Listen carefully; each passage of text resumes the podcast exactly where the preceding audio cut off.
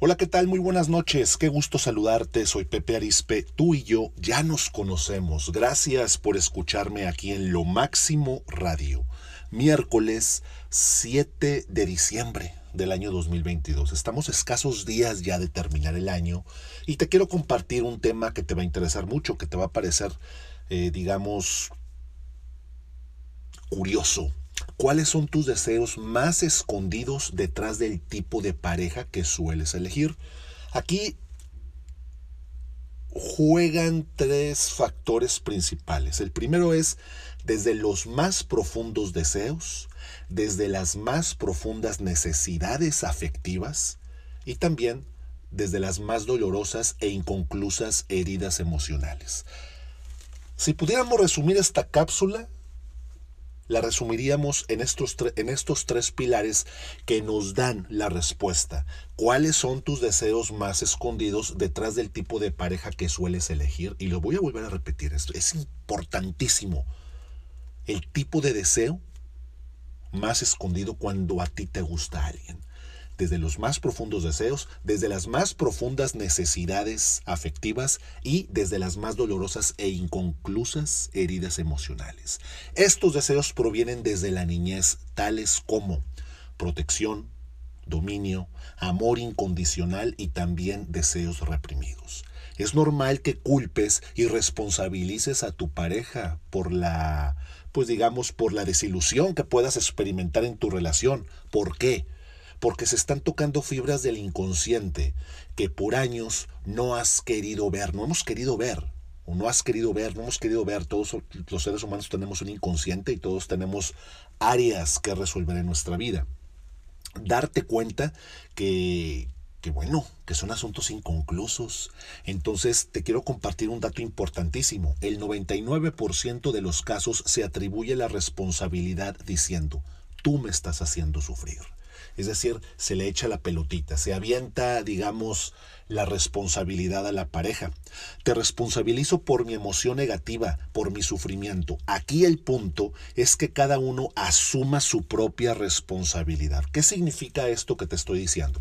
Significa enfrentar sentimientos de temor, de ira, de culpa, de abandono, de traición y esto se traduce en lágrimas. Y fíjate, estos sentimientos que ahorita te acabo, digamos, de mencionar, temor, ira, culpa, abandono, traición, estos vienen de la infancia. O sea, si bien no los provocó tu pareja, o tal vez tu pareja viene a recordarte por actitudes de tu pareja, esos asuntos inconclusos que tú tuviste con tu papá y que tuviste, que tuviste con tu mamá en su momento. Entonces nadie queremos experimentar dolor, nadie. Sin embargo, esto lleva, el dolor lleva a la sanación emocional. ¿Quién quiere llorar? Nadie queremos llorar, y menos en estas fechas. Es mucho más fácil echarle la culpa a la pareja por el sufrimiento experimentado, pero se seguirá llevando la herida no sanada y se seguirá llevando en el inconsciente. Oye, y si, y si inconscientemente deseas que te sigan haciendo daño, y si inconscientemente sueles buscar, sueles atraer a parejas que te sigan haciendo daño que te vengan a causar un daño un daño fuerte, te preguntarás, ¿esa persona se da cuenta que está haciendo daño? Antes de pasar esto, a este punto que te quiero compartir, hay mucha gente que inconscientemente atrae a su vida a gente que le viene a hacer un daño extremo. Atrae a su vida a alcohólicos, atrae a su vida a drogadictos, atrae a su vida a personas promiscuas, atrae a su vida a gente que no tiene asuntos, que tiene asuntos inconclusos desde la infancia con papá y con mamá. Ahora sí, pasando este punto, te preguntarás, ¿esa persona se da cuenta que está, que está haciendo daño?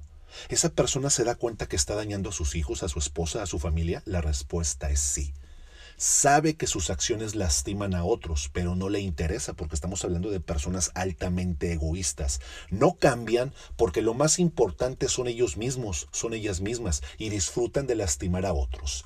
Nada de lo que hacen mal no lo van a reconocer, al menos con sinceridad. Y te comparto un pensamiento por último de esta cápsula que te comparto. Eh, es, un, es un pensamiento oriental de Nashija Pervin.